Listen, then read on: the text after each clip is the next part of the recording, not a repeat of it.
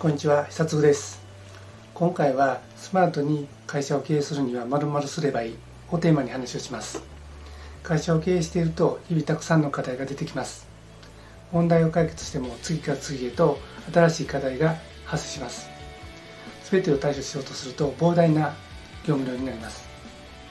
残業や休日出勤も増えてきます。挙句はブラック企業と言われるようになります。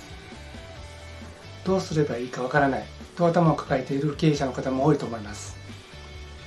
ホワイト企業では従業員も元気で明るく仕事をしています。そうすると業務効率も良くなり業績にもいい影響を及ぼします。どんな会社も課題を抱えています。課題がない会社は存在しません。そんな中でもうまく対処しているんです。一体何が違うんでしょうか。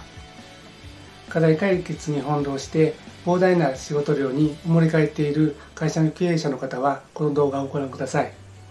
最後までご覧いただけたらどうすれば過保状態から抜け出すことができるかが分かりスマートな経営ができるようになるでしょう。では参りましょう。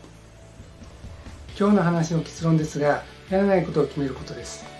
そうすれば仕事の量が減りますから時間に追われることはなくなります。仕事が忙しすぎるのは何もかも全部やろうとしているからです。時間は1日24時間しかありません。時間には限りがあります。やることが多ければ仕事以外の何かの時間を削るしかありません。余暇の時間。家族との時間。睡眠時間。人が健康に暮らすのに必要な時間まで削ることになったら健康を害することになります。それらの時間を守ろうとしたら仕事の時間を減らすしかありません。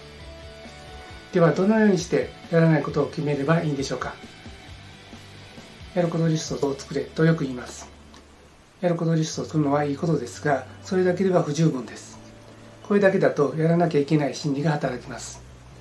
全てやるリストになるんです。それをやらないと損をするとか問題が起きるのではという不安が働くからです。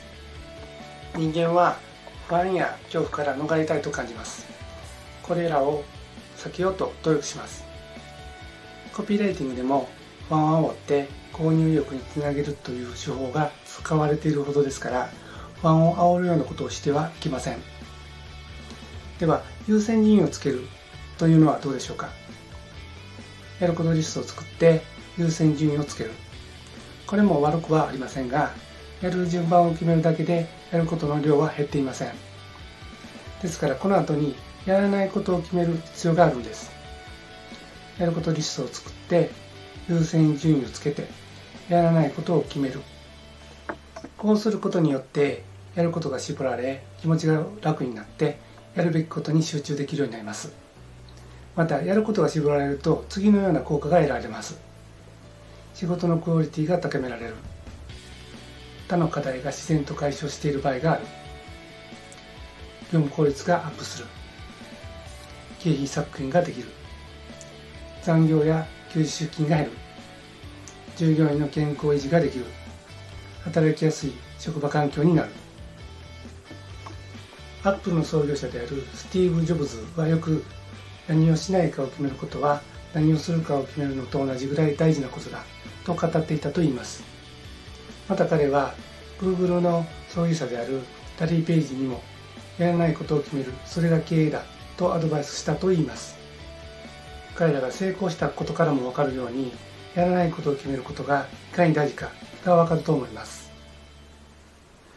ではどういう基準でやらないことを決めたらいいんでしょうか。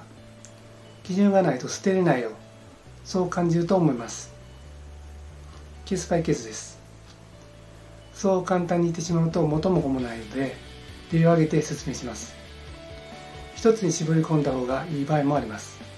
例えばゴールを設定したらそれ以外の選択肢は全て捨てる。顧客ターゲットを絞り込んだらそのターゲットに集中するなど課題が大きく抽象度の高いものは一つに絞り込んだ方がいいです。